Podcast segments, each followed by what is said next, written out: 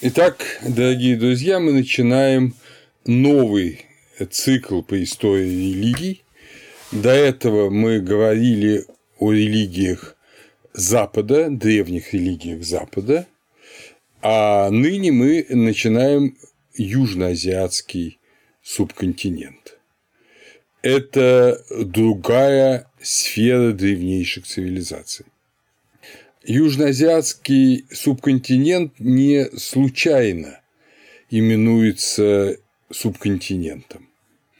То, что мы сейчас называем Индостан, полуостров Индостан, это особый мир и действительно даже геологически особый континент. В третичный период, около 90 миллионов лет назад, раскололась индомалагасийская плита на нынешний Мадагаскар и на нынешнюю Индию и Цейлон. И, и вот индийско-цейлонская часть стала дрейфовать э, на северо-восток, на север-северо-восток довольно быстро. Сейчас ученые поняли, почему быстро, она не такая толстая, как другие плиты. И примерно 60-55 миллионов лет назад эта индийская часть индомалагасийской плиты столкнулась с евроазиатской плитой, которая является основой э, евразийского континента.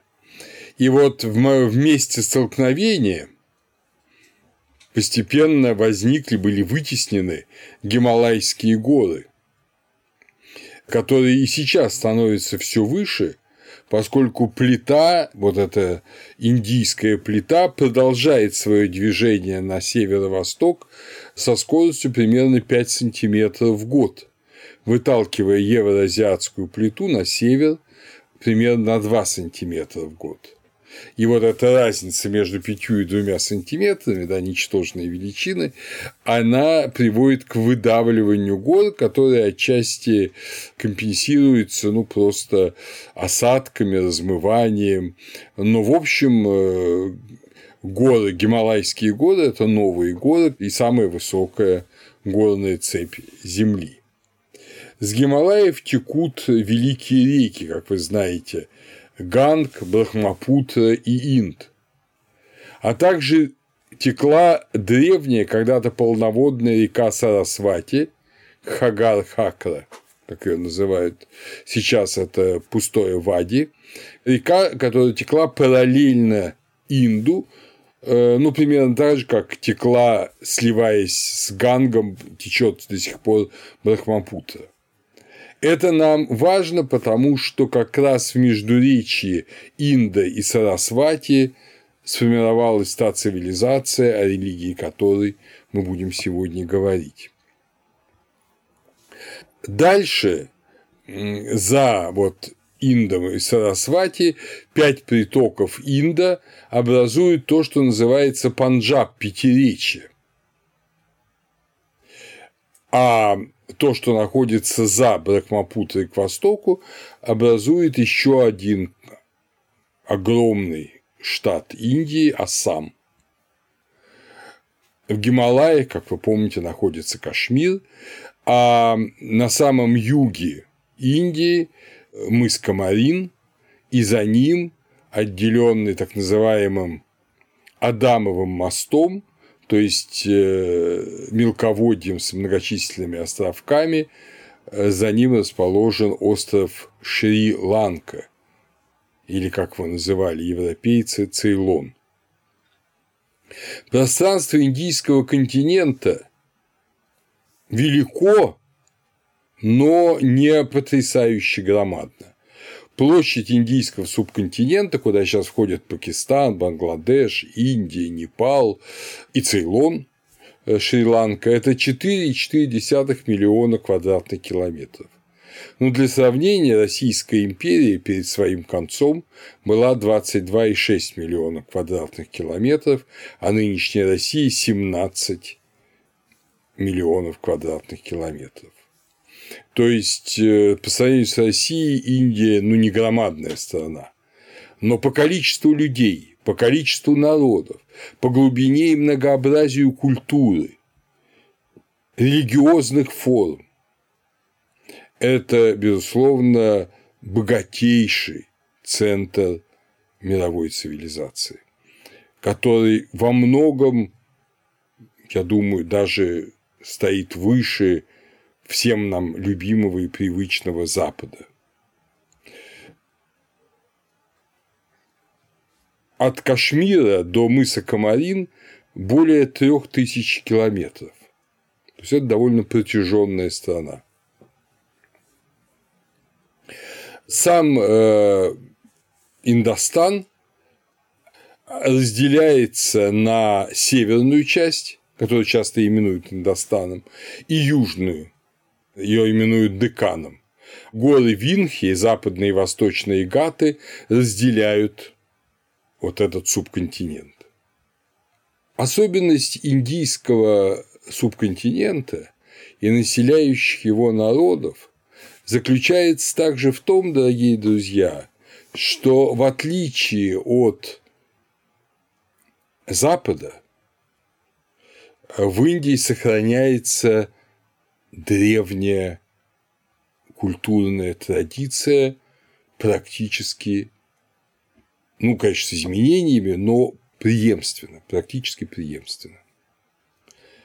И сейчас по деревням Индии э, бродячие сельские актеры, сельские актерские трупы, как и тысячи лет назад, и как и две тысячи лет назад разыгрывают сцены Махабхараты и Рамаяны.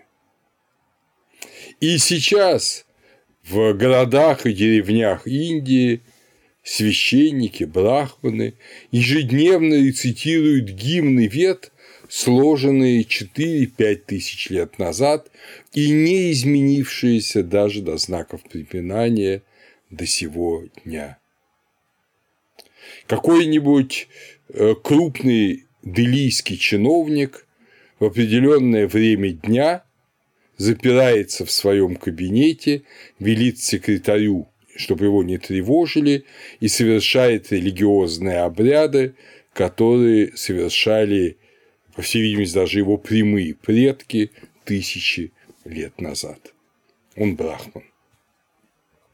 И не раз так бывало, когда приходили какие-то очень важные гости, и надо было срочно как бы не успевая даже совершить омовение, выйти из этого затвора и их принять, на лбу этого индийского чиновника, вот министра, оставались нарисованные специально охрой, киноварью, знаки, которые он должен наносить себе, как и тысячи лет назад, перед началом молитвы и индивидуального личного священного действия. Ничего же подобного нет на Западе.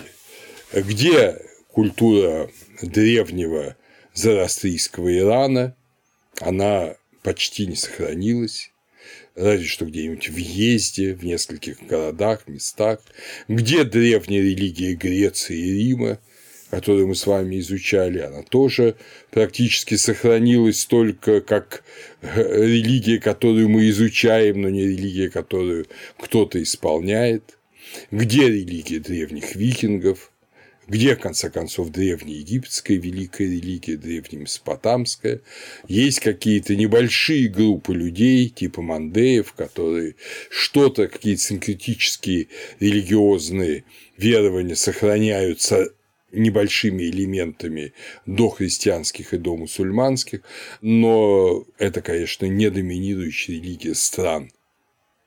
Культура Запада не утеряна. Э, мы можем читать древнеегипетские и месопотамские тексты, тем более греческие, римские, персидские. Э, мы знаем, как жили эти люди, знаем, во что они верили, часто очень неплохо знаем, но это не живая традиция, это лишь память у когда-то бывшей традиции. Вот в Южной Азии все не так. Это живая традиция, как и тысячи лет назад. С другой стороны, в Индии до сего дня есть какие-то черты, особенности, которые, опять же, напоминают глубокую древность. Конечно, нашествие ну, сначала нашествие Александра Македонского и греков, потом исламское нашествие, влияние Запада, влияние даже христианства, которое было всегда, об этом мы будем с вами говорить сейчас. Конечно, все это сделало индийцев более похожими на людей Запада, но традиционно Индия равнодушно относилась к истории. Вот в Китае и в Европе ну и в Шумере, да, царские списки Шумера и Месопотамии, и в Египте, да, Палермский камень и другие дословные. История была частью необходимого знания, а в Индии не была. И для ученых сейчас очень сложно воспроизводить историю Индии.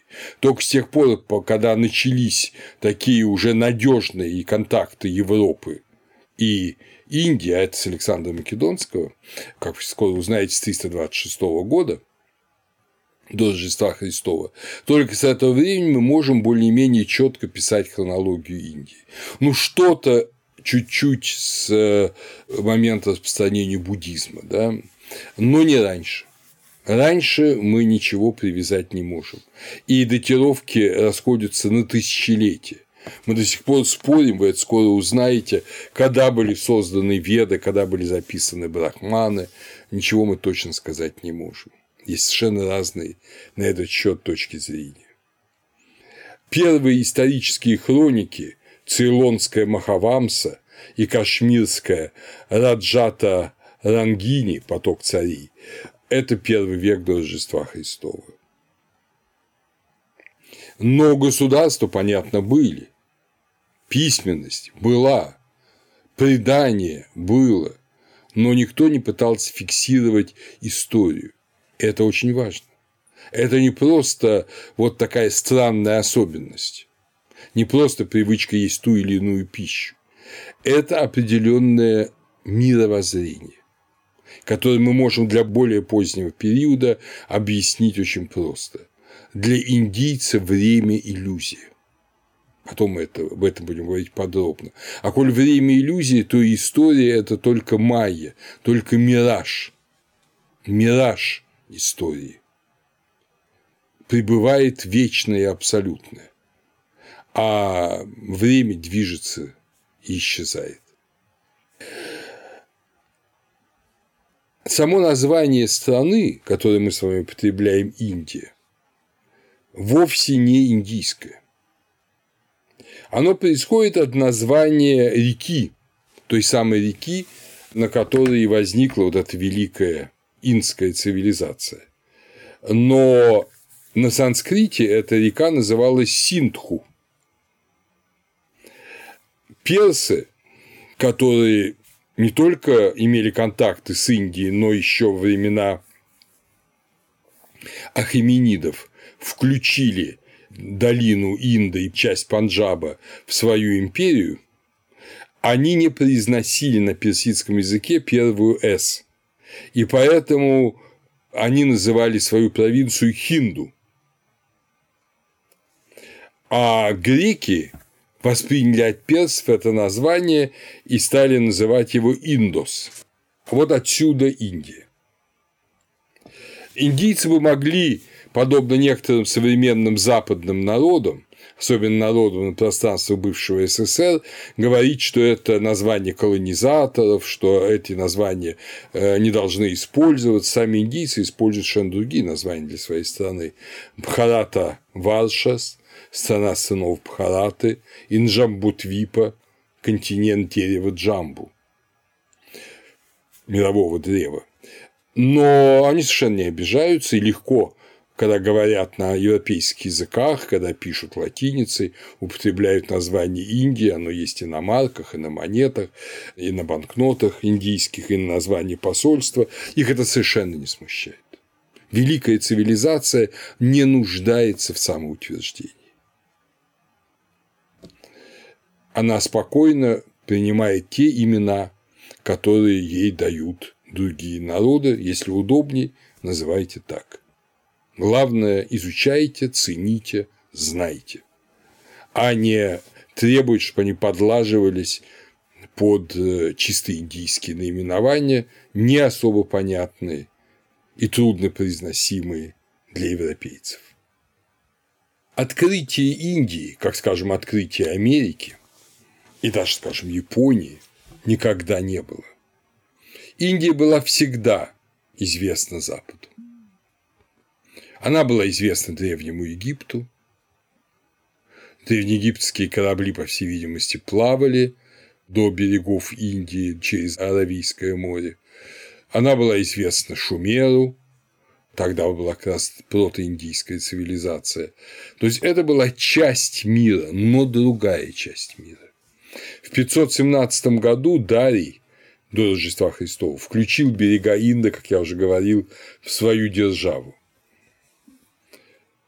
Геродот рассказывает, что в знаменитой битве при Платеях 479 года до Рождества Христова, в которой Ксеркс был разбит греческими войсками, в рядах армии Ксеркса был отряд индийских воинов. При Гавгамелах, в том самом сражении, которое решило судьбу персидской державы, которое против Дария III вел Александр Македонский, при Гавгамелах в 330 году индийские отряды участвовали в сражении на стороне персов, в том числе, как пишут греческие авторы, участвовало 15 боевых слонов. Александр разгромил, как вы помните, Дария, завоевал Персиополь, и после этого, пройдя Бактрию, нынешнее государство Средней Азии, перевалив через Гиндукуш, занял долину Кабула и спустился по Кабулу, по реке Кабул э, к Инду. Весной 326 года Александр пересек Инд. Царь Таксилы, так называют этот город греческие источники, на санскрите это Такшашила, Омфис, на санскрите Ампхи, стал союзником Александра, который включил оба берега Инда в свою империю. Дальше с большим трудом была покорена страна Пора, воинственного царя, которого э, имя на санскрите, видимо, было Паурава, то он происходил из древнего и славного рода ведических царей. Столица Пора была на берегах Джелама, одного из притоков Инда. Когда многократно раненого в битве Пора привели к Александру, он спросил его, меня всегда интересовало, на каком языке они говорили, но, видимо, были переводчики. Он спросил его, как с тобой обращаться, и Пор, высокий, красивый мужчина, сказал, как подобает обращаться с царем. Александру так понравился этот ответ и понравился Пол, что он его сделал э, наместником Пенджаба. Вместе впадения реки Сатледж в Инд была основана Александрия, одна из тех Александрий, которыми был украшен или стянут воедино весь эллинистический мир. Кстати, когда Александр проходил нынешнюю Туркмению, он основал Александрию Маргиану. И это название сохранилось до сих пор в названии туркменского города Мерв. Но от Биаса, то есть захватив весь Панджаб, Александр повернул обратно на запад, боясь что армия восстанет против него, поскольку армия не желала углубляться в Индию. Это было чужое и страшное. Александр оставил гарнизон и назначил сатрапов в Индии, но смерть Александра в 323 году в Вавилоне ослабила его империю, и в 317 году последний военачальник Александра Эвдем покинул северо-западную Индию. Греки восхищались храбростью индийских воинов и духовными подвигами аскетов. Они были поражены встретив этих подвижников в Индии и называли их гимнософистами, голыми мудрецами. По всей видимости, это были представители тех религиозных джайны, например, тех религиозных движений Индии, которые требовали от своих последователей ходить обнаженными. Однако греки не вполне ушли из Индии. Греческий еще долго оставался языком межнационального общения в долине Кандагара. Скажем, надписи о шоке, недавно найденные на греческом языке.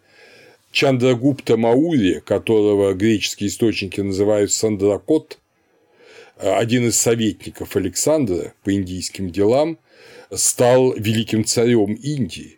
И именно при его дворе Каутильей было написано на Артхашастра, знаменитая Артхашастра Каутильи, и именно при его дворе знаменитый драматург Калидаса писал фантастические произведения, драмы, греческие трагедии на санскрите и полностью э, на индийские сюжеты. Драмы Калидаса – это интереснейший пример э, межкультурного синтеза. Поход в Индию против Чандрагупта Селевка Никатора в 305 году не увенчался успехом, и Индия была окончательно потеряна для эллинистических империй. Но зато посол Селевка Мегасфен описал Индию посол у Маури в Пателипутре описал Индию, это самое подробное, сохранившееся в значительных фрагментах до сего дня греческое описание Индии. Наконец, в Греко-Бактрии. Вот э, регион Средней Азии, Афганистана нынешнего и северной части Пакистана во втором-первом веке до Рождества Христова был под властью маленьких греческих царств. Памятником этого времени остались, мы их потом с вами будем вспоминать, вопросы Мелинды, знаменитая беседа буддийского мудреца Нганасена с царем Мелиндой. Царь Мелинда – это никто иной, как Минанда, это греческий царь, но одного из государств вот этой северо-западной Индии остался и материальный памятник, так называемая Бесногарская колонна Гелиодора 113 года Рождества Христова, э, на которой Гелиодор, вполне греческий человек, посвящает эту колонну Кришне, Вишну и сам себя называет Пашупатом, то есть поклонником Вишну. Мы видим опять же этот синтез. Уже не буддийский, а индуистский. Наконец, в римскую эпоху, в первом-третьем веках после Рождества Христова, если верить э, периплу Эритрейского моря, созданию эм, греко-римского времени, то есть описание берегов и морских путей в Эритрейском море. Эритрейское – это будущее Аравийское море тоже очень интересный памятник. Если верить этому, э, в первом-третьем веках после Рождества Христова каждый год до 120 кораблей ежегодно плавали из римского Египта в Индию, на Малабар и даже на восточное побережье Индостана а порой даже и дальше в Юго-Восточную Азию, на Золотой Херсонес, то есть на нынешний Малайский полуостров, полуостров Малакка, и дальше до Китая. В Пандишере, э, будущем французской колонии в Индии, в местечке Арикамеду найдена римская торговая колония на побережье Индии. Эти тесные контакты с Индией э, зафиксированы тем, что не раз индийские мудрецы, гимнософисты приезжали в Грецию, приезжали в Римскую империю. И одним из таких памятников присутствия индийцев в Греции является местечко в 13 главе первого послания к Коринфянам апостола Павла, где он говорит о гимне любви и говорит, что даже если он тело отдаст свое на сожжение, а любви не имеет, то это не имеет никакого смысла, то есть это к Богу не приближает. Вот тело на отдал один из индийских таких, э, ну, йогов, скажем так, подвижников, удивив этим греков, когда он в какой-то момент велел сложить себе погребальный костер и сам зашел на него и таким образом э, окончил свою земную жизнь. Вот апостол Павел, ссылая к этому, говорит, что вот даже это ничего не значит, никакого спасения от этого не будет. Так что мы понимаем, что э, это древние контакты, древние знания. Многие говорят о том, что у Платона есть э, элементы индийских философских знаний. Но здесь уже начинается область спекуляций. Важно нам совершенно иное. Это другое но всегда бывшее рядом.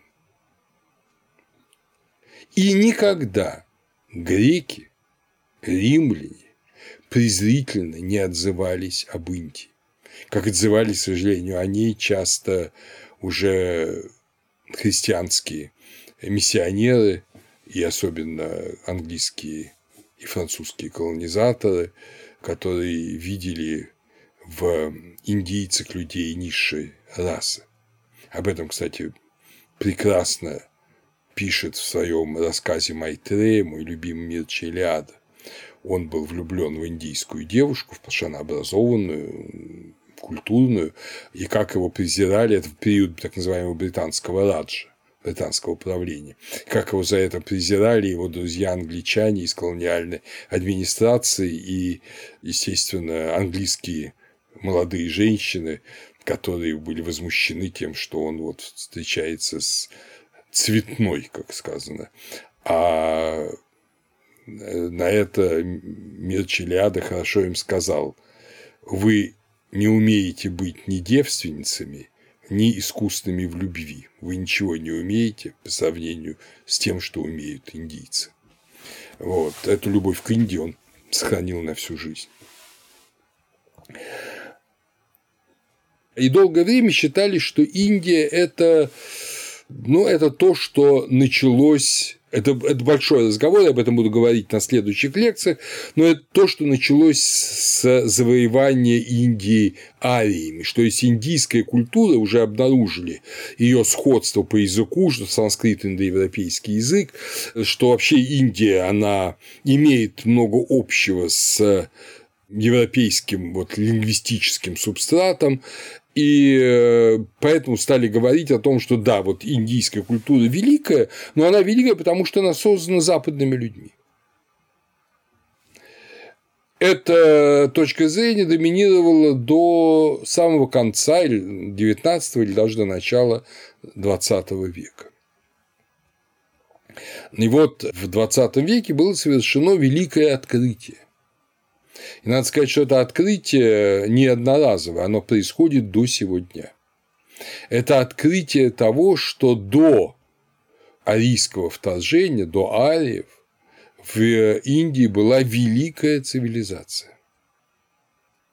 Вполне сравнимая по своим, а где-то и превосходящая, по своим параметрам древнейшие цивилизации, библейские цивилизации Запада, египетскую, и Месопотамскую. Честь открытия этой цивилизации, которую назвали инской цивилизацией или культурой э, долины реки Инда, Indus Valley Culture, принадлежит э, директору археологической службы Индии, англичанину генералу Александру Кеннингхэму. Он был до 1985 года вот, директором археологической службы, а в 1875 году близ Хараппа он нашел стеатитовую печать. Небольшую стеатитовую печать, примерно 3 на 3 сантиметра, на которой был изображен бык и неизвестные письмена. Следующий за ним руководитель археологической службы Индии Джон Хьюберт Маршалл он был в 901-31 году, возглавлял археологию Индии, он уже приступил в той же Хараппе к планомерным раскопкам. Раскопки в Хараппе и в других местах, в первую очередь Махенджо-Даро, происходили начиная с 1921-22 годов, и в основном в них участвовали местные индийские археологи, конечно, получившие европейскую археологическую выучку, учившиеся в Европе, но к тому времени уже в Индии была хорошая археологическая школа. Это Сахни, Баннерджи, Шастри, вот эти ученые вместе с английскими учеными Уилмером, Маккеем, Ватсом проводили раскопки и исследования протеинской цивилизации. Были найдены надписи, но надписи толком никто не научился читать до сего дня. Мы не умеем читать надписи протеинской цивилизации, хотя наша школа, русская школа Юрия Кнорозова и потом Альбедиль питерская школа, она претендовала на то, что они расшифровали э, язык значит, цивилизации реки Инд. Я на это несколько раз буду ссылаться, но мировая наука пока это не приняла. Это было не в 20-е годы, это было после Второй мировой войны. Постепенно сложилась картина, несмотря на то, что мы не можем расшифровать язык, постепенно сложилась картина, что такое народы, населявшие инскую цивилизацию, откуда они пришли, куда они делись. Довольно долго индийские, особенно ученые, как всегда патриоты, настаивали на том, что это местная, извечная индийская культура. Но сейчас анализ языка показал несколько важных моментов. Во-первых, почти наверняка носители, вот это люди инской цивилизации, инской культуры, говорили на дровицких языках. На тех языках, на которых сейчас говорят четыре больших народа Южной Индии. Это Малаяли, Тамилы, Андхра и Карнатака. И много-много нам небольших, сравнительно небольших по индийским масштабам, они маленькие, по нашим большие племен и народов Средней Индии. И один народ такой, он э, существует и в Пакистане, Афганистане и вплоть до Туркмении. Об этом я буду сейчас говорить.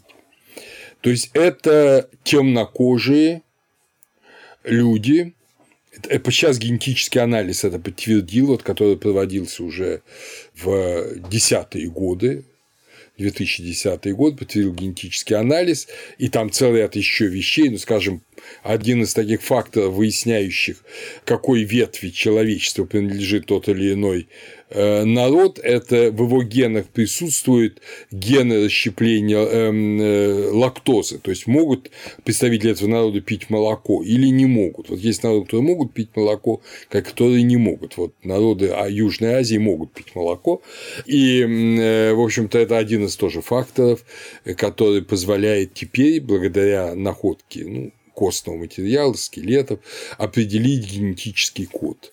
Так теперь совершенно почти наверняка можно сказать следующее. Вот эти дровицкие элементы, может быть, не такие темнокожие, какие сейчас порой встречаются на юге Индии, обитали ну, практически наверняка в южной части Средней Азии, на границе Туркмении Узбекистана и Ирана и Афганистана. Обитали примерно 8-6 тысяч лет до Рождества Христова. Сейчас ученые называют этот комплекс эламитско-дравидическим языковым комплексом. Индийский ученый Наяр, исследуя топонимы двуречий Ирана, Афганистана и даже Кавказа, доказал, что у них дравидическая основа у многих топонимов дравидическая основа. То есть э, первоначально эти места назвали на дравидском языке, а потом уже он кочевал, переиначивался от народа к народу, и сейчас называют иначе. Но а корневая основа осталась дравидической, даже на Кавказе, а уж тем более в Туркмении. В Туркмении к северу от Капетдага, там, где потом был как раз воздвигнута Александрия Маргиана, нынешний Мерв, сложилась непрерывная деревенская неолитическая цивилизация примерно 6 тысяч лет до Рождества Христова. А около 2500 лет до Рождества Христова там возникла городская цивилизация, городская культура, которую называют ученые намаз Галтын. Культура намаз Галтын. Исследовали такой Гупта, э, археология Советской Центральной Азии индийских индийское пограничье издал это исследование вот об этом в 1979 году в Дели в двух томах. Хорошо известно на Западе исследование советских российских ученых Масона и Сарианиди о э, Туркмении до Ахменидов, где тоже говорится вот об этом факторе древней туркменской цивилизации. Почему это важно? А потому что именно отсюда, вот от этой границы Туркмении, Геляна, именно отсюда началось движение на юг древнего дравидического народа. Потом он разделяется на две части. Его часть оседает в Эламе. Э, как вы помните, Элам – это восточный такой сосед Шумера, столица в Сузах. Эламиты, в общем-то, люди месопотамской цивилизации, месопотамской цивилизации, но они говорили на тоже дравидическом языке, и есть очень большие подозрения, что одним из дравидических языков был таинственный шумерский язык, что он тоже был связан с языками дравидов. В отличие, понятно, от акадского, который семитический язык.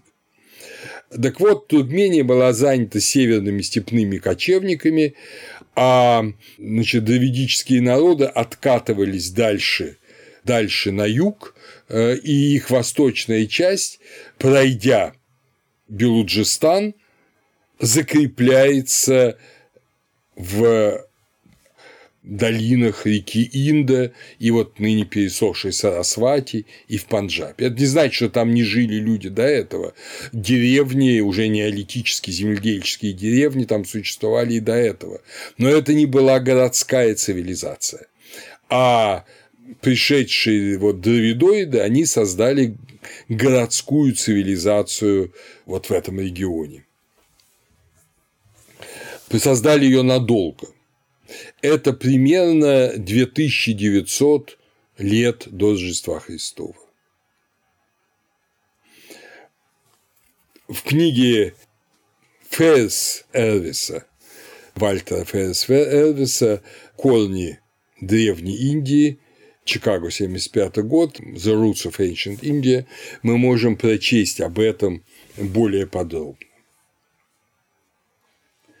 Интересно, что потом когда мы, забегая чуть вперед, скажу, когда эти были разгромлены, э, вымерли, запустили, опять же, есть разные теории, почему это произошло, города инской цивилизации, дравиды ушли дальше, на юг, в тот самый Декан, э, на побережье Малабара, в Южную Индию, где существует до сих пор смешение с коренным местным населением, так называемыми веддами, они сохранились, эм, вот эти ведические народы сохранились в небольших количествах на Цейлоне, в Южной Индии и в Малайи, и на островах, Андаманских островах, вот эти народы действительно абсолютно чернокожие, и вот смешение с ними увеличило негроидность э, тамилов но, безусловно, это были смуглокожие люди и до этого. А те, кто остались на севере, они постепенно разбавлялись э, вот этим э, средиземноморским европеоидным субстратом. Но таким образом в современных дравидических народах Юга Индии большинство ученых сейчас видят потомков древней инской цивилизации. Надо сказать, что сами дравидические эти народы, которые отличаются особым особыми совершенно дарованиями и в архитектуре, и в философии, и в богословии, а в последнее время и в кинематографе, знаменитое тамильское кино на всю Индию, на весь мир. Вот, это один из удивительных цивилизационных феноменов. Это темнокожие люди, которые по уровню своей общей культуры далеко превосходят большинство светлокожих. Хотя сами дравиды, что интересно, особенно тамилы – решительно утверждает, что они пришли с затонувшего материка с юга. Как будто бы они знали в древности уже о вот этом расколе плиты, инско-малагасийской плиты, что они пришли откуда-то с юга затонувшего материка, и даже не только тамилы, но и племенные народы тамильские, Оароны, Малто хранят подобные предания. Как это совместить, мы сейчас не знаем. Сейчас этот путь тамилов трассируется достаточно легко благодаря такому удивительному народу Брагуи, о котором я уже упоминал, что есть народ, который сохранился на всем пути от Пакистана до Туркмении.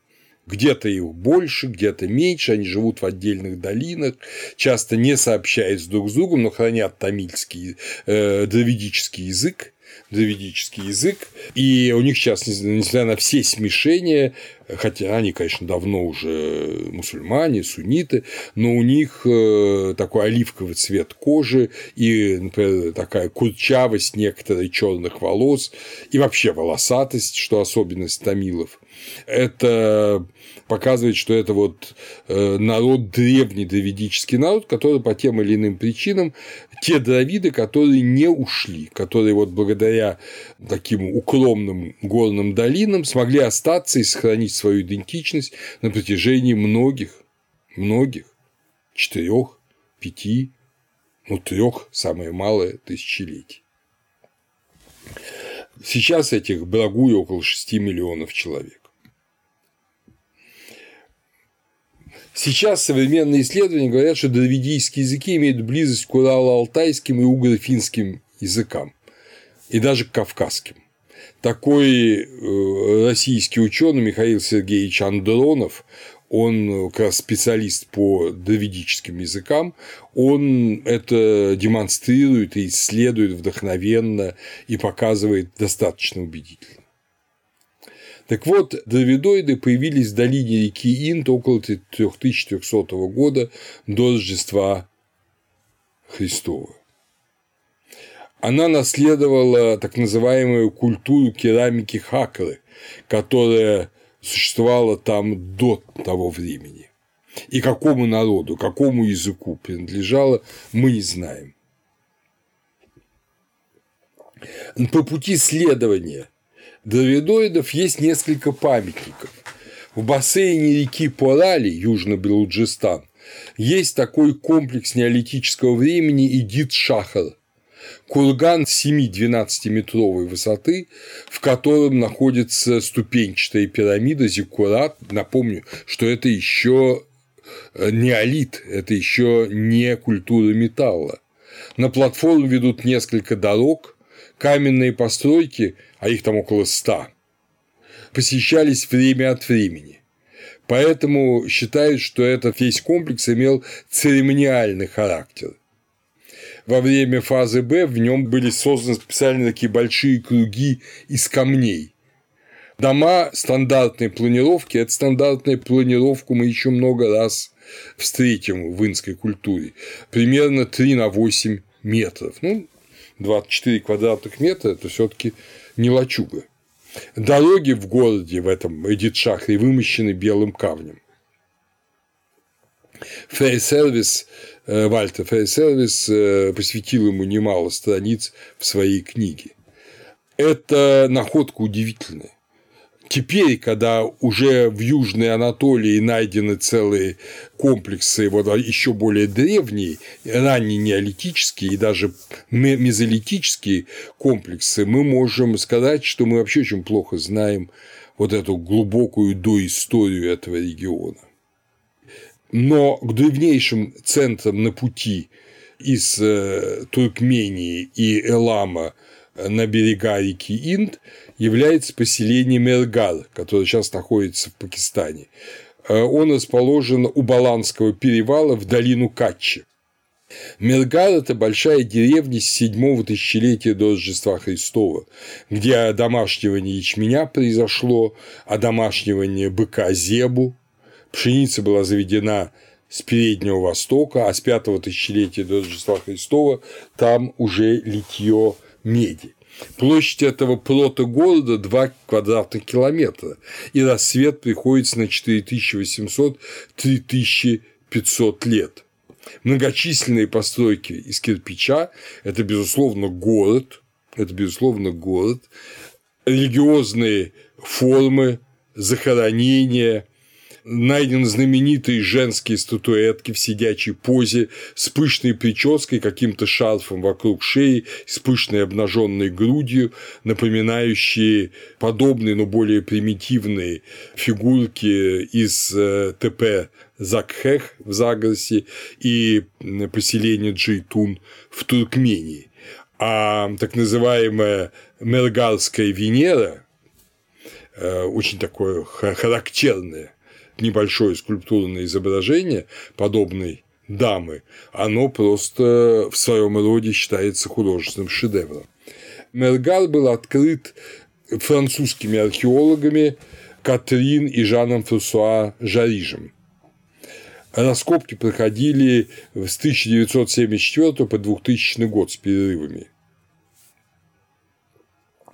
И э, в книге Жана Франсуа Жарижа и Ричарда Медоу э, можно найти наиболее подробное, наиболее глубокое описание этой удивительной культуры, вот промежуточной культуры между Туркменией и долиной Инда, вот этого города Мергар связующее звено в пространстве и времени, как называют сам Жариш, инской цивилизации и западно-давидических культур Туркмении, Элама и Геляна. Их книга «The Antecedents of Civilization in the Indus Valley» опубликована э, в 1980 году. И есть статья с таким же названием в Scientific American, том 243. Э, кстати говоря, чуть более позднего времени, уже третьего тысячелетия, конца третьего тысячелетия, инские колонии вот этой инской цивилизации найдены в Средней Азии. Это тот самый Алтын-ТП, который явно имел очень тесные связи с Индом и в третьем тысячелетии, и Шартугай в среднем течении Амудари. То есть мы видим, что этот регион во-первых, имел свою систему связи, и, во-вторых, что дравидический комплекс, он тоже связывает восточные берега Каспийского моря, Туркмению и реку Инд. Все это не изолированные объекты.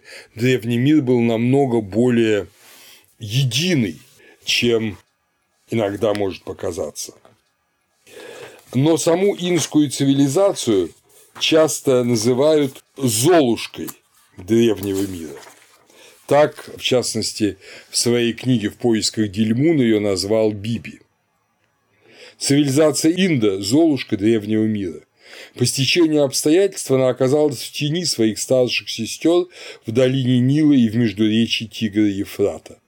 Область цивилизации Инда больше удалена от Европы, а открыватели всех древних цивилизаций – европейцы и открыта она намного позже, и логически вписать ее в историю человечества оказалось гораздо труднее. В отличие от цивилизации Древнего Египта и Двуречия, сведения о которых дошли до историков Эллада и Рима и запечатлены в Библии, инская цивилизация пребывала в безвестности до 1921 года. Это действительно так. Но эта Золушка теперь очень быстро, как полагается Золушке, становится принцессой. Она притягательна, ее изучают, она хранит массу тайн.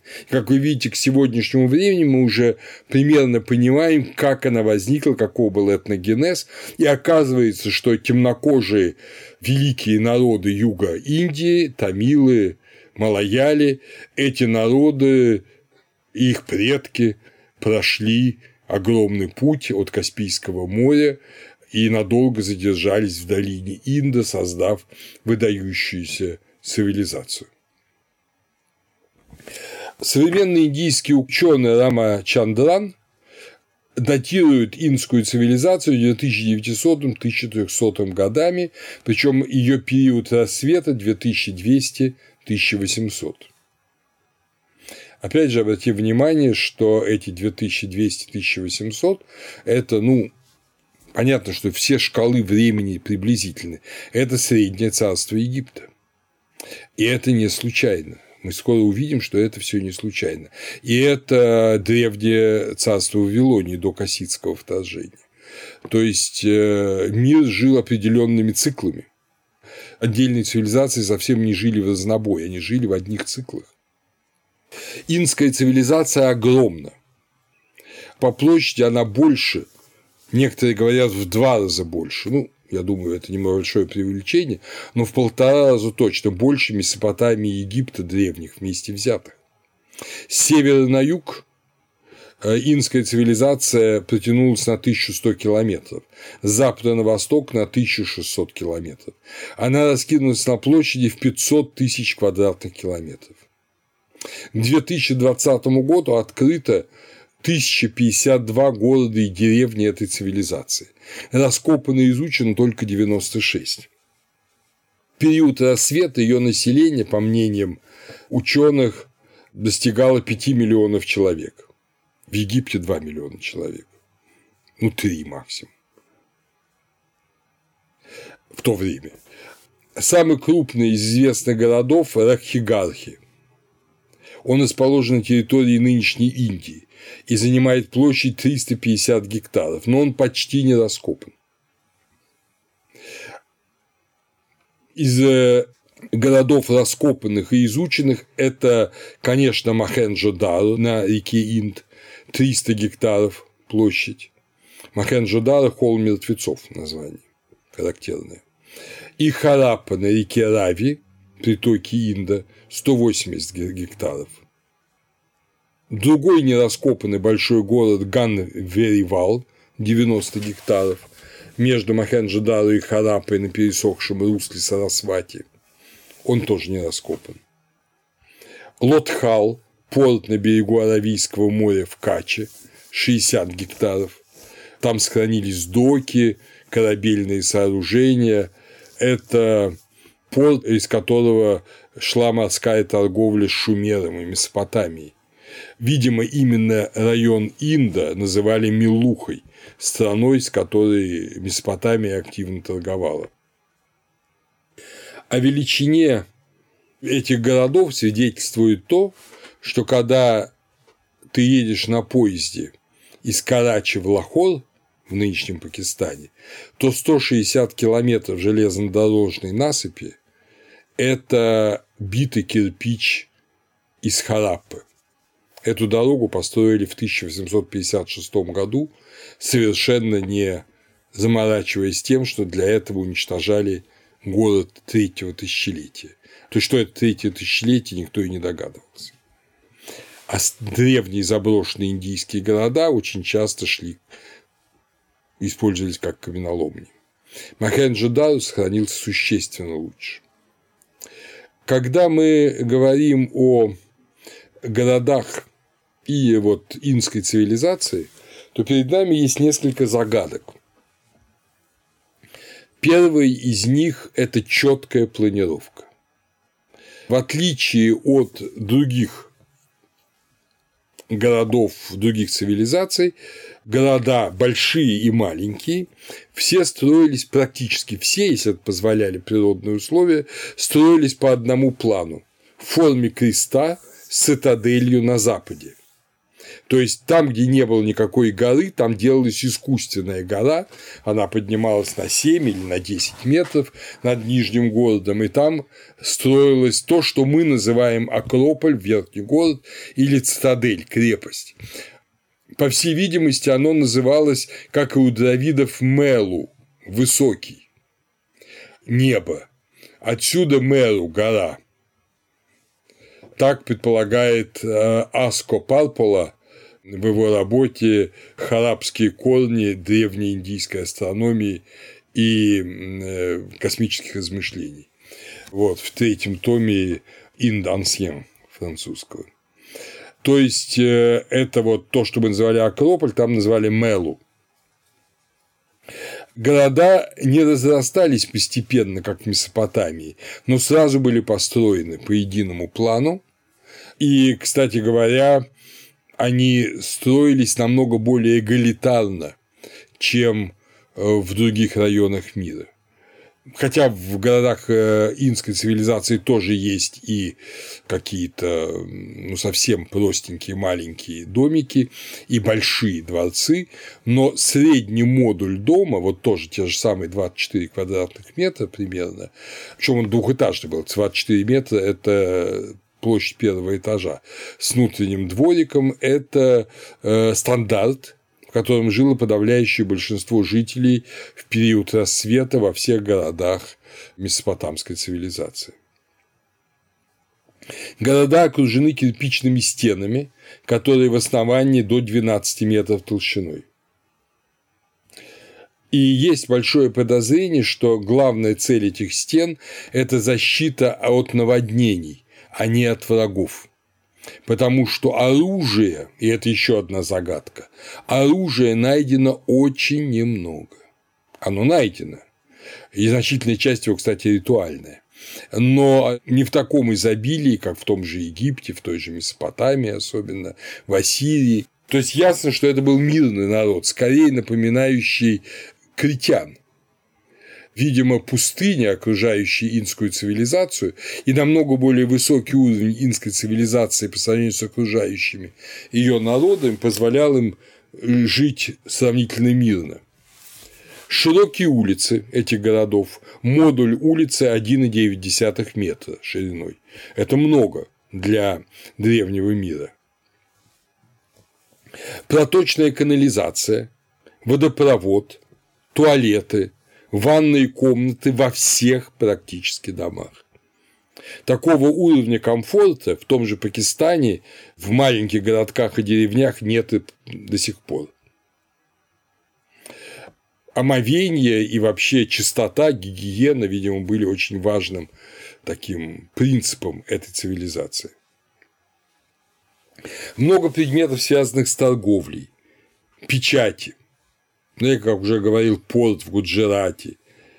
Печати ведь тогда для чего использовали? Чтобы маркировать товар. Это мой, это твой. И э, поэтому такое количество печатей. То есть торговля велась очень интенсивно. А если торговля, значит, было что покупать и что продавать. Это было не захеревшее государство, которое выживало. Выживало, но это было очень такое активное и богатое государство. Я не случайно говорю государство. На этой огромной территории была полная централизация нескольких модулей. Значит, план города, и в том числе план улиц, размеры кирпича, то есть все города построены из кирпича одного модуля. Это невиданно, невероятно. Причем это обожженный кирпич. Вы помните, что в Месопотамии все строили из необожженного кирпича фактически из высушенной на солнце глины. Очень редко только храмы, дворцы строили из обожженного кирпича. А здесь строили все из обожженного кирпича. И обожженного под высокими температурами. Очень крепкого, поэтому из него и смогли делать железнодорожные насыпи через 4000 э, лет. Это системы меры весов. Кстати говоря, кто обжигал эти миллионы кирпичей? По всей видимости, были целые заводы, которые производили кирпич, но они пока не найдены. Ну, кто-то же должен был это делать. Унификация единиц меры и веса. Причем единица длины минимальная полтора миллиметра. Очень маленькая для того времени. А модулем веса была, было 28 грамм, примерно римская унция. Были доли этой унции, ну, естественно, и многоунцевые гири. Опять же, стандартные гири в виде кубиков разной величины э, использовались по всей огромной этой стране на всем ее протяжении э, на 500 тысяч квадратных километров. То есть это удивительное единство. Нам придется говорить о печатях. Вот эти торговые печати – это главное, пожалуй, художественное и даже эпиграфическое наследие инской цивилизации. Их нас сохранилось очень много. Они делались в основном из стеатита, но иногда из э, фаянса, иногда из серебра, иногда из других видов камня, но главное – это вот мягкий стеатит. Обычно квадратный, стороной 2-3 сантиметра. В отличие от цилиндрических печатей Месопотамии, они были, но они были редки в инской цивилизации. Это обычные так называемые stamp seals, обычные печати, которые отдавливали, отдавливали рисунок. Письмо. Письмо, э, вот та же Альбедиль насчитала до 600 знаков письма. Надписи очень короткие, обычно там 3, 4, 6 знаков, редко больше 12 знаков.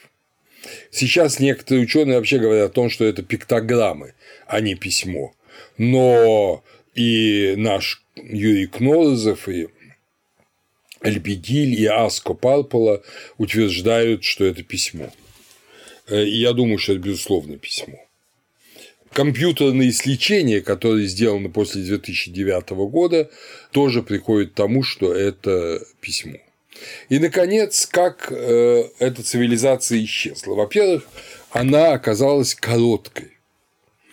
Понимаете, если Египет и Месопотамия после смутного времени поднимались, то инская цивилизация поднималась намного медленнее, намного хуже. Великая засуха 2200-2100 года, которая прокатилась по всему миру, она привела к упадку инской цивилизации, которая уже после 1900 года не могла подняться. То есть практически она началась с древним царством Египта, первый переходный период пережила тяжкие потрясения, как-то просуществовал до 1900 года, а к 1700 году до Рождества Христова города были заброшены. Сельские поселения растут, такое ощущение, что люди ушли из городов. Усиление насилия. Мы видим много скелетов со следами насильственных травм и инфекционных болезней, проказа, туберкулез. Пересыхает Сарасвати и ее притоки. Разрушается в городах канализация, исчезает. Перестают употребляться стандартные меры веса и длины. Низовья реки Ин превращаются в пустыню и солончаки из плодороднейшей долины. Муссоны уходят на юг, то есть эти влажные, приносящие дожди, ветры, которые сейчас дают плодородие большей части Индии. Такое ощущение, что вот эти природные катаклизмы, они разрушают цивилизацию. И есть еще такое ощущение, что кризис приходит с севера и постепенно распространяется на юг в 18-17 веках до Рождества Христова. Страбон цитирует э, путешественника греческого Аристабула, который путешествовал по Индии, что он видел немало заброшенных городов, потому что Инд сменил свое русло и не извергается, как на порогах теперь то есть течет в другом, в другом месте. Что произошло в итоге? Долгое время все были уверены, что инская цивилизация, пусть уже ослабленная засухами, климатическими изменениями, она была разрушена нашествием арийских племен. Действительно, у ариев в гимнах, ведических гимнах, Индра называется разрушителем городов Пура, город. У самих ариев не было городов. Они жили сельскими общинами, об этом будем потом говорить. Вот, поэтому город – это чужой. Вот он разрушитель городов врага, так называемых дасьев. были уверены, что даси – это и есть э, обитатели городов вот этой инской цивилизации. Теперь это подвергается сомнению. Но, надо сказать, сомнение не вполне убедительно. Э, на улицах Махенджо-Даро, особенно на Акрополе, найдены 38 скелетов. Женщин, детей и мужчин, явно не похороненных, явно э, или убитых, или умерших, вот, и брошенных.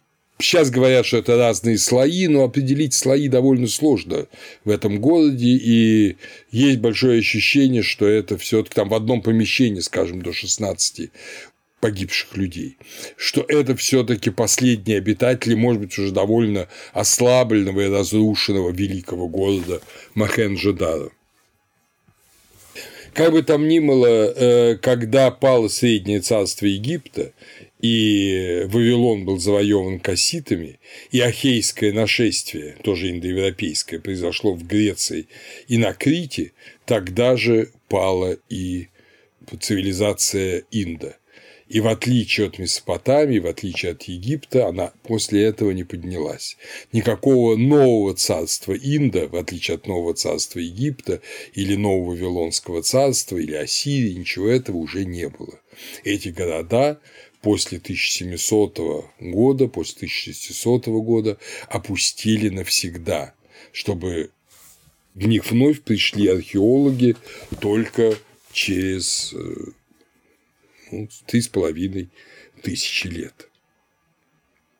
Какова же религия инской цивилизации? О ней мы можем сказать сравнительно немного, но это немного все равно очень важно, и типологически нам это необходимо.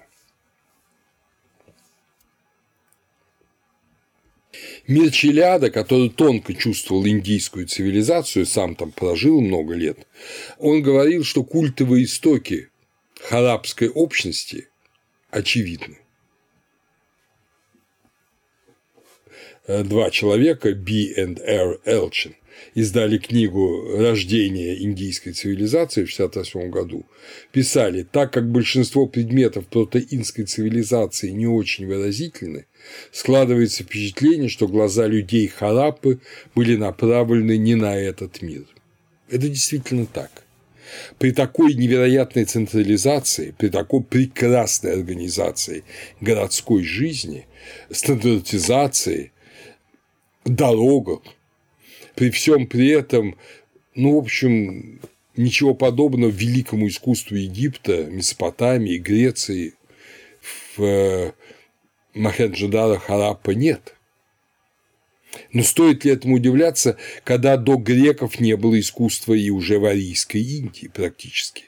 Было слово, были великолепные тексты, но пластические искусства появляются только с эпохи буддизма – и западных влияний. Тоже те же кушанские греческие влияния. То есть и второе отличие, кроме истории, это отличие южноазиатской цивилизации, что ее взгляд не устремлен на пластику этого мира. Потом все появилось, потом появились и миниатюры, и статуи, и изображения, некоторые из них, например, фрески Аджанты, это я имею в виду уже классическая Индия, великолепны, но в основном это тоже все таки не уровень Египта, все таки чуть слабее, чуть э, ниже. А вот письменные тексты, наука, филология, право восхитительны. И, по всей видимости, это уже все начиналось тогда.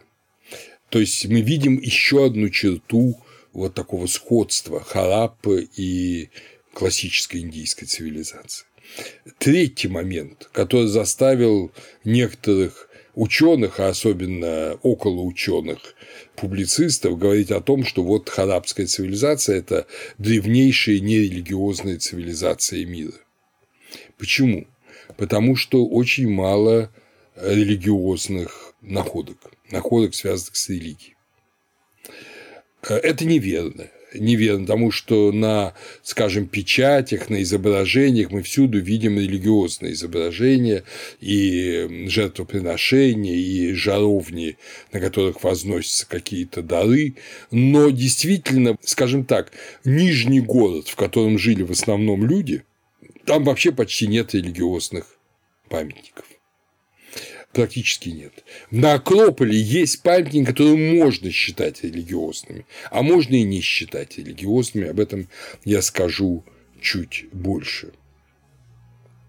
В Нижнем городе находится только небольшое количество женских статуэток, ну, видимо, богини-матери и изображений быка, которое, по всей видимости, э, символическое изображение бога мужского божества, супруга э, вот этой богини-матери. Характерно, что богиню изображают в человеческом облике в виде женщины, часто обнаженной, а бога изображают в виде быка.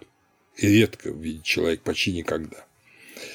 В Махенджо-Даро, который сохранился намного лучше Хараппы, его никто не разбирал на кирпич, и сейчас это огромный памятник мирового значения, над которым высится буддийская ступа более позднего времени, но она хорошо вписалась в эту археологию. Там найдено несколько странных, странных зданий, которые мы до конца не можем понять, для чего они. Значит, большой дом с колоннами. Но опять же, от всего этого остались, естественно, нижний уровень, ну не больше метра, метра двадцати высотой. Дом с колоннами предполагает, что это зал собраний, ну, может быть, это храм. Рядом дом с небольшими помещениями, то ли это школа, то ли здание административное. Тут же, безусловно, зернохранилище, большие зернохранилища. И, что самое удивительное, в самом центре, как центр всего верхнего города, всего этого мэру, большой бассейн большой бассейн, в который два схода ступенчатых с двух сторон, и который э, имеет глубину где-то 2,4 метра. Исходя из того, что воды было тогда полно, в городе било несколько десятков родников, источников, из которых вода подводилась для гигиенических нужд в дома. Явно это было не водохранилище для ну, на случай осады города, а скорее всего это было хорошо организованный бассейн для омовений. Кстати, он обработан битумом, там обработан сток специальный, который открывается, закрывается. Он тоже обрамлен колоннами, и это ведь сделано на самой высокой точке города. Столь высоко расположенный бассейн создает технические проблемы доставки воды. Но он в какой-то степени соответствует комнатам для омовений в отдельных домах Нижнего города. Возможно, это некое большое ну, как большое место для омовений ну, для всех горожан во время определенных священных действий, потому что в целом ряде и в Махенджадаре, и в других городах найдены такие кирпичные платформы, на которых, видимо, совершались все сожжения прямо над открытым небом, недалеко от этих бассейнов, кирпичной платформы для всесожжений. Изображения в основном с печати. Совсем немного других изображений. Из этих немногих других изображений замечательное изображение танцующая молодая женщина, такая якша классической Индии.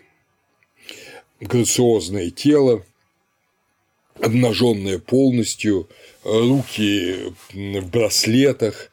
Вообще браслеты – это очень важный элемент женского костюма в инской цивилизации. Это уникальная статуэтка, которая невероятно напоминает более поздние уже классического времени изображения молодых женщин, девушек в индийской культуре из э, различных Каджураку там, и других храмов классической Индии. Опять же, перекидывая вот этот э, мост, мужских изображений, как я уже сказал, почти нет.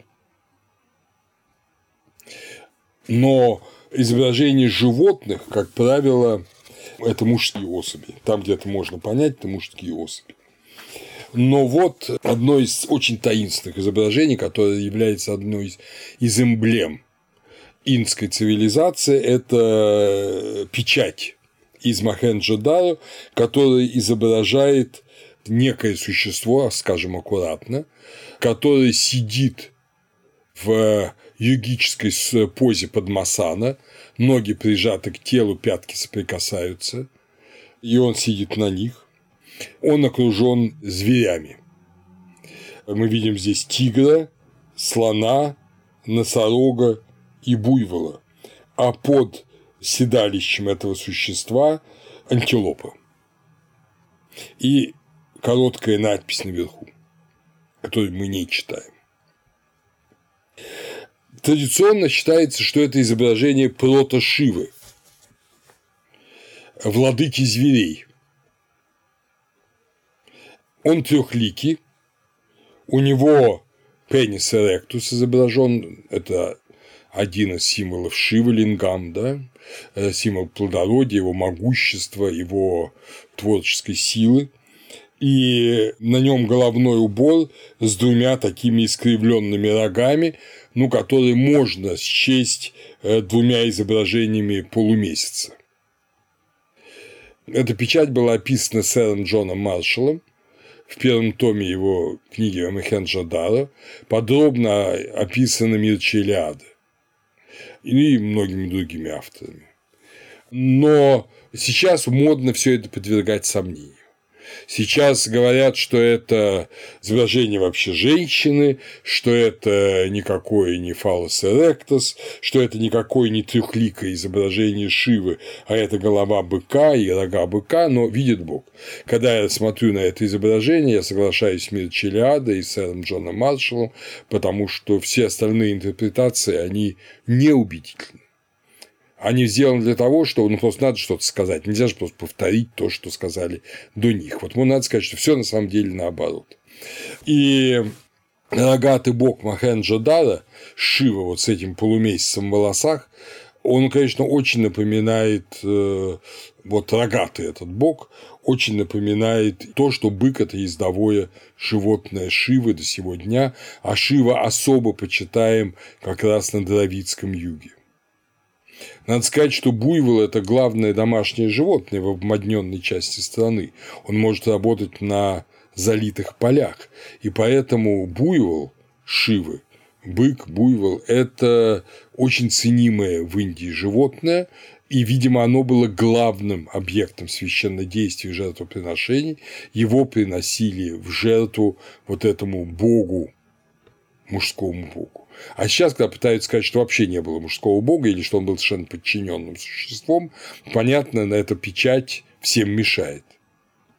Сейчас пишут, например, что Э, ну вот, например, Хопкинс в своей статье в энциклопедии религий э, Indus Valley Religion, он пишет, что бык символизировал царя, находящегося всецело под властью великой богини, он нисходящие силы от нее к миру.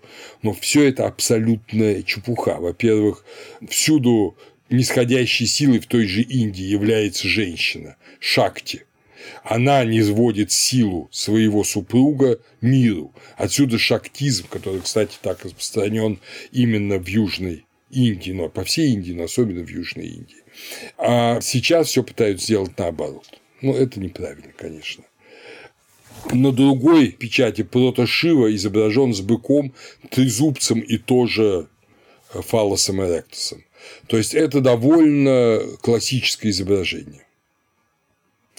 Из Махенджо-Даро есть э, э, изображение, как стройная богиня в подобном э, тоже полумесяцу головном уборе преклоняет колено перед ветвью дерева. Ее рука протянута к тигру, который поворачивает голову, чтобы взглянуть на нее. На другой печати богиня стоит за тигром около такого же дерева и рукой касается тигра. При этом и богиня, и тигр имеют некоторые черты буйвола, ну, например, рога. То ли это рогатая шапка, то ли это ну, вот такая принадлежность Богу. На третьей печати полуженщина, полутигр, которая от бё... до выше бедер, знаете, как вот русалка, выше бедер женщин, ниже бедер только не рыба, а тигр. Но у нее волнистые рога барана. Что это означает? Безусловно, мы имеем дело с неким пониманием единства вот этих двух природ, которое так будет важно для будущей Индии, единство мужского и женского, когда женское является вот передатчиком силы мужского, идея мирового дерева, перед которой преклоняет э, богиня э, свои колени. Весьма интересное изображение процессии. Сложная печать, тоже из Махенджо-Даро, семь фигур в коротких туниках выше колена и в очень странных головных уборах с каким-то то ли хохлом, то ли рогом, одним рогом. От этого рога спускается то ли коса, то ли лента, к концу которой привязано кольцо. Они все смотрят семь фигур в одну сторону. Это нижний регистр. В верхнем регистре мы видим быка с огромными волнистыми рогами и преклоняющую одно колено фигуру, кажется, стройной женщины, но трудно сказать, фигуру в высокой шапке, тоже с рогами, и с трилистником наверху этой шапки, и тоже с лентой или косой, которая отходит от нее, а внутри в неком дереве, раздвоенном дереве, из которого вырастает с каждой стороны по ветви и с каждой ветви по три веточки, стоит фигура, на мой взгляд, трехликая, в такой тоже трехчастной шляпе, с руками, на которые нанизано много колец, и, судя по фигуре, это мужская фигура, хотя половых признаков нет, но широкие плечи, узкий таз. И, видимо, ей поклоняется эта фигура, преклоняющая колено, и к ней направляется и бык, и вот эти семь фигур нижнего регистра.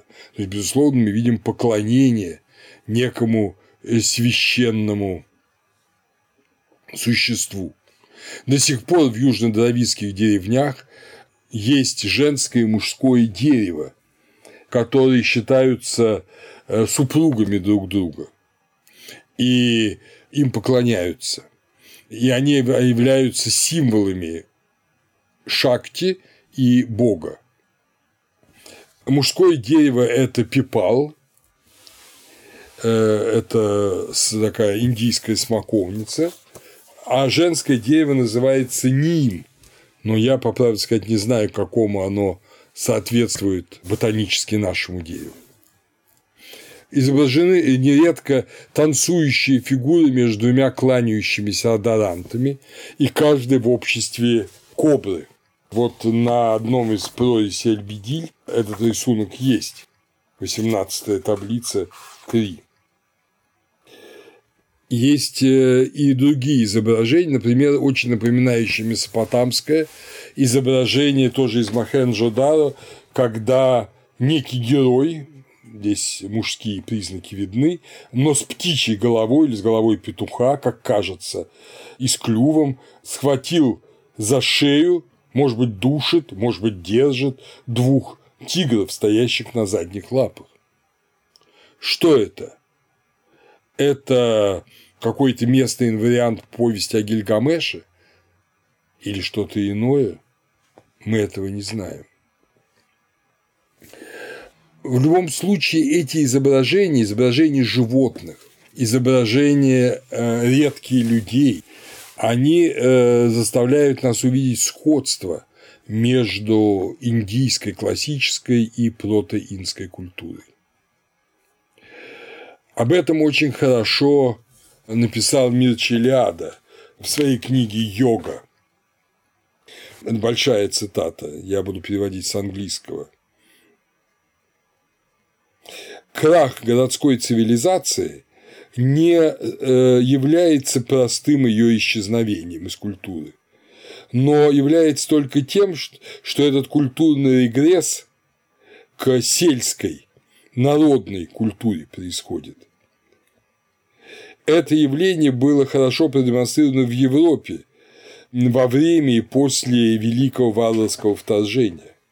Но задолго до этого арианизация Пенджаба, вот нашествие арийских племен, породила великое движение к синтезу, который однажды станет индуизмом.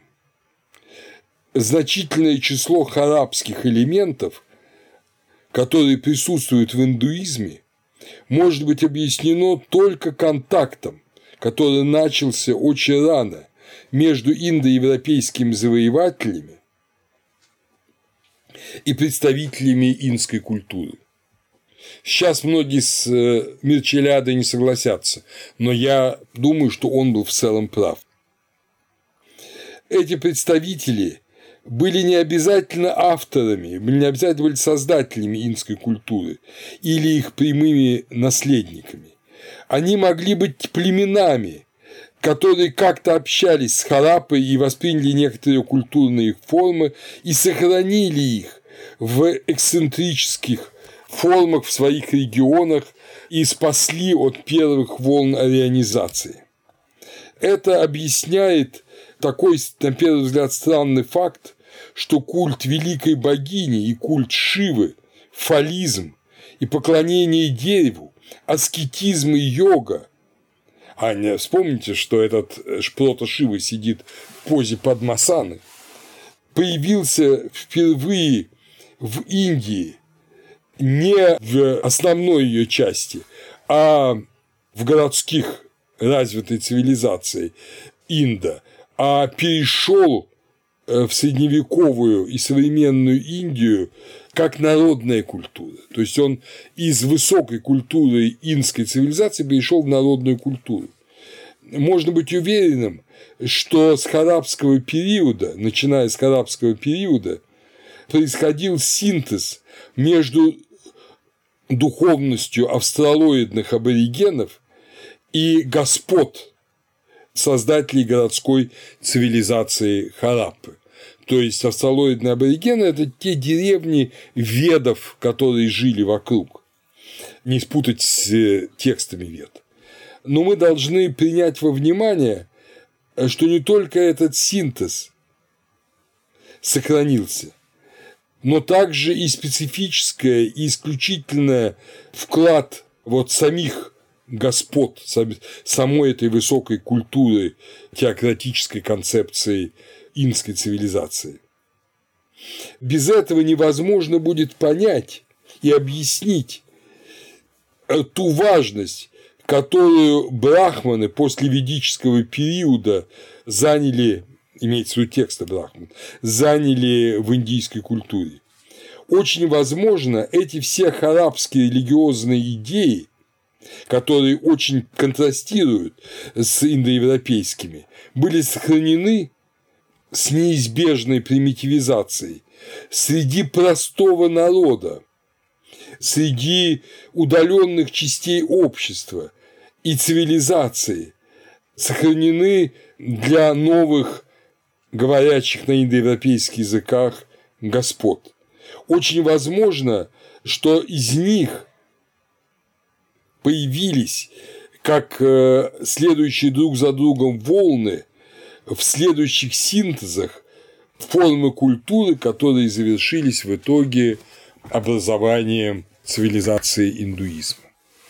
И надо сказать, что подобный же синтез имел место и на противоположном конце индо-арийского мира – это завоевание греками, сначала пелазги, потом ахейцы, завоевание древней Минойской Греции и Крита. Также точно произошел синтез, в котором новые ахейская культура, она восприняла очень много от древней до индоевропейской культуры Греции и Крита. И Гомер и Гесиод – это уже результат синтеза двух начал. И вообще вся греческая культура, потом и римская, потом и европейская – это результат синтеза, подобного синтезу ариев и дравидических, дуарийских цивилизаций вот в районе Инда. То же самое для Европы – это греко-минойский синтез. Ну и, наконец, э, очень важный момент – это царственность. Альбедиль, которая уверена, что она умеет читать древнеиндийскую тексты, по крайней мере, она предлагает даже транскрипции имен, ну, исходя из дравидических э, реконструкций, она определенный знак, который похож на греческое пси, ну, трезубец такой, она э, говорит, что это древо жизни или царь. Но тоже изображение, но в круге – это владыка всего, владыка времени. Это э, супруг великой богини. И, по всей видимости, вот в виде буйвола э, бог приносился в жертву, и эта традиция потом тоже перешла в Индии в известный священный царский обряд Ашваметхи. Среди немногих статуарных изображений Махенджодару Хараппы сохранилось изображение, которое мы называем изображение царя-жреца из Махенджодара. Эта небольшая статуэтка очень характерна. Она, во-первых, ну, совершенно индийская, классическая. То есть мы сразу видим, что это не Египет, не Месопотамия, ну не Эллада, это Индия. Хотя Индии еще нет, Индия только возникнет. Мы видим, что на его голове, на его челе, на его лбу головная повязка э, или с кольцом, или с глазом Шивы, но на лбу, там, где сейчас индуисты изображают третий глаз, там кольцо этой повязки. Его туника, которая наброшена на левое плечо, она покрыта трилистниками. Опять же, этот образ вот этого пси, да, этого трезубца. И браслет с таким же кольцом, что и на лбу, на э, верху правой руки, на предплечье правой руки. Лицо бородатое, благородное, глаза почти прикрыты, почти прикрыты. Это не э, открытые глаза египетских статуй глаза почти полуприкрыты, и такое ощущение, улыбка на губах, что изображен некий эм, ну, царь и жрец, находящийся в состоянии вот великого такого аскетического транса, самадхи. Опять же, индийская реальность. На одном из э, печатей э, Махенджо-Даро изображается преднесение штандартов чисто царский ритуал, и вообще штандарт – это один из знаков инского письма, по мнению Альбедиль. И вот есть изображение, где четыре человека несут штандарты, и на, на одном из них изображен носорог. Захоронение. Захоронения многочисленны, кладбища многочисленны, обширные могилы иногда деревянные гробы, тоже большие. Вообще могила для человека не скупились на землю. Обычная могила была, копалась где-то там два с половиной метра в длину и около метра в ширину, помещалось довольно много вещей, э, украшений, э, связанных с, видимо, с умершим, потому что у женщин и мужчин набор различался. Детям, когда их хоронили, их хоронили точно так же, помещали игрушки или маленькие вещи, аналогичные большим ритуальным предметам у взрослых очень часто были вторичные захоронения, то есть тела выставляли, они разрушались, там их ели птицы, ветер, сухость, не знаю, влага, а потом останки собирали и складывали в урны. На нескольких таких урнах Харапы изображены некие фигуры, возможно, это души умерших, переходящие поток. Значит, Маргарита Федоровна Альбедиль считает, что она смогла прочесть целый ряд имен, ну, используя дравидические корни, вот с этих печатей. И вот эти имена теофорные. К Амма Атоан, тот, кто от небесной госпожи. Сир Атоан, тот, кто от буйвола. Сарумин Аттуан – тот, кто от шести звезд, то есть от плеяд. Ке Аттуан – тот, кто от красного бога. И таким образом религиозный характер инской культуры безусловен. Никакое нерелигиозное общество вдали Инда не существовало. Но это было общество, построенное на иных принципах, без больших материальных видимых религиозных форм, хорошо социально устроенное и, видимо, поклонявшееся Богу невидимому поклонявшегося Богу, которого нельзя было изобразить, иначе как в символах быка, дерева, э, носорога, там, каких-то других животных. Именно так рассматривают э, большинство современных исследователей при всех спорах относительно того, э, женское или мужское начало доминировало в религии, так рассматривают религию древнего Инда. И мы с вами, дорогие друзья, увидев вот это практически все, что можно о ней сказать, известно очень мало, но мы видим две важнейших вещи. Даже три. Первая вещь, что инская культура – это культура, постепенно мигрировавшая с запада, с берегов Восточно-Каспийского моря до Инда. Во-вторых, что эта культура безусловно, религиозное, но иначе религиозное, чем в Египте и Месопотамии, чем в западном мире. И этот тип религиозной культуры сохранился. И вот таким сложным образом, как пишет Мир Челиада, превоплотился в дальнейшей культуре уже арийской Индии, потому что факт остается фактом, что со второй половины второго тысячелетия Северная Индия становится арийской Индией перестает быть дравидической по языку. Что уж там было этнически, это другой разговор. И третий очень важный фактор, что вот это, в этом тоже согласие практически всех ученых, что вот эта древняя протоинская цивилизация своими идеями, верованиями и формами, а может и своим этносом – и даже, скорее всего, своим этносом, откочевала на юг, создав великую дравидскую цивилизацию Южной Индии. Вот так удивительно формируются древние культуры. А на следующей лекции мы же с вами будем говорить о индоевропейской общности, которая пришла в Индию в середине второго тысячелетия.